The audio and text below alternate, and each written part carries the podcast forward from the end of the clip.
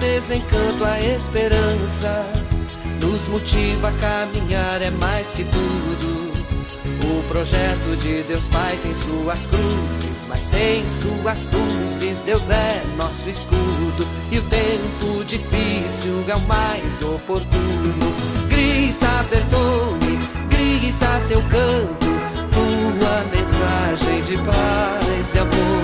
Ensina teu jeito de lutando por vida, sorrindo na dor. Grita, Bertone, grita teu canto, tua mensagem de paz e amor. Ensina teu jeito de nós sermos santos, lutando por vida, sorrindo na dor. São Gaspar, se teu exemplo é importante nós queremos te seguir na caminhada. O projeto de Jesus é de serviço, de amor, compromisso. Deus é nossa espada e armados assim não tememos mais nada. Grita, Bertone, grita teu canto, tua mensagem de paz e amor. Ensina teu jeito de nós sermos santos, lutando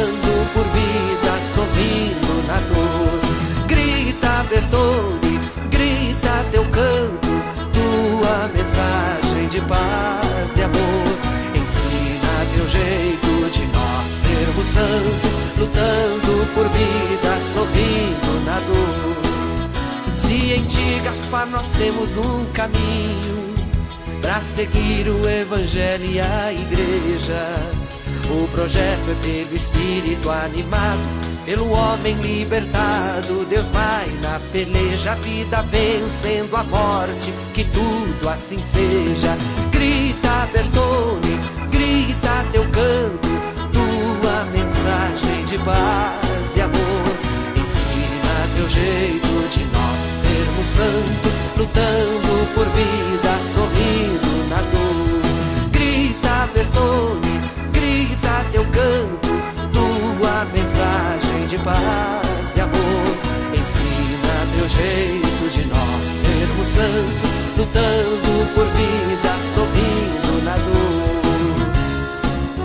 E é isso aí, Gaspar Bertone. Os tempos difíceis são os mais oportunos.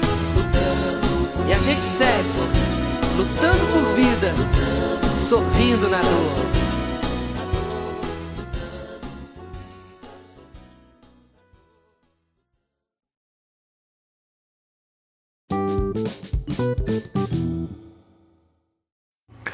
Bom dia, irmãos e irmãs, que a paz de Jesus e o amor de Maria estejam com cada um de vocês. Vamos iniciar hoje nossa quinta-feira, dia 28 de outubro, com muita alegria e paz. Viva São Gaspar Bertone, santo canonizado por São João Paulo II. A história desses dois santos muda e afeta verdadeiramente e intensamente a minha vida.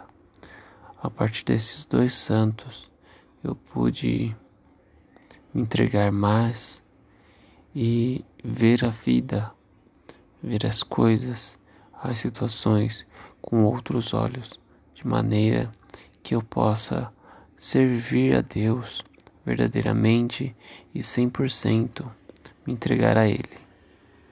Vamos agora, irmãos, para a leitura do Santo Evangelho.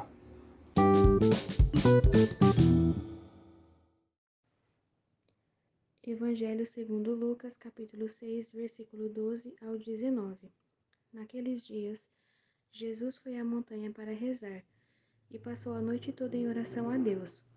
Ao amanhecer, chamou seus discípulos e escolheu doze dentre eles, aos quais deu o nome de apóstolos: Simão, a quem pôs o nome de Pedro, e seu irmão André, Tiago e João, Filipe e Bartolomeu, Mateus e Tomé, Tiago, filho de Alfeu, e Simão, chamado Zelota, Judas, filho de Tiago, e Judas Iscariotes, aquele que se tornou traidor.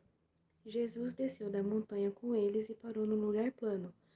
Ali estavam muitos dos seus discípulos e grande multidão de gente de toda a Judéia e Jerusalém, do litoral de Tiro e Sidônia.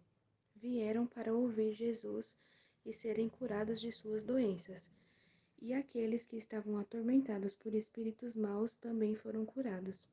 A multidão toda procurava tocar em Jesus, porque uma força saía dele e curava a todos. Palavra da salvação. Irmãos e irmãs, Jesus, através dessa passagem, nos mostrar quem ele levou para o seu meio, aqueles que são os escolhidos por Deus para fazer a diferença no mundo. Jesus então os convida para serem pescadores de homens, discípulos que vieram para revolucionar o amor e espalhar a paz e a boa nova. Jesus conseguiu ver o lado bom e o lado divino, porque todos nós temos um ponto divino de amor e carisma. Jesus encontra em cada um dos seus discípulos e ali os escolhe, mesmo dentro dos pecadores, dos publicanos e pescadores. Ele veio buscar a todos, mostrando em seus discípulos aqueles que mais poderiam ser diagnosticados, julgados ou definidos como inflatores, pecadores, hereges. Ele os chama para o seu lado, para o seu meio, de forma que ele mostra a revolução e o que é o verdadeiro amor.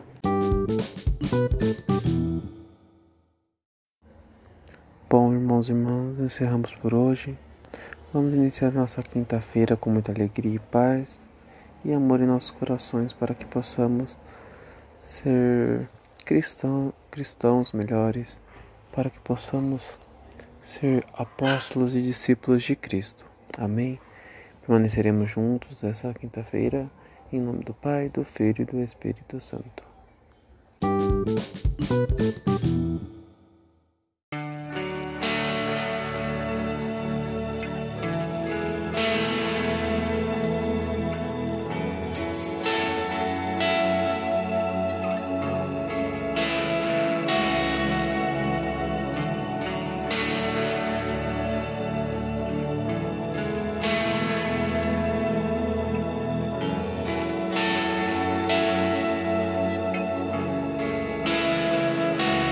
Meu orgulho me tirou do jardim.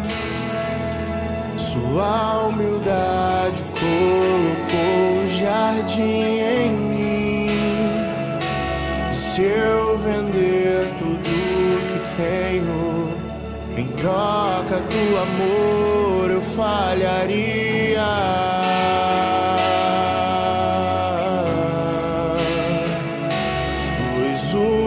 Amor não se compra, nem se merece. O amor se ganha, de graça o recebe.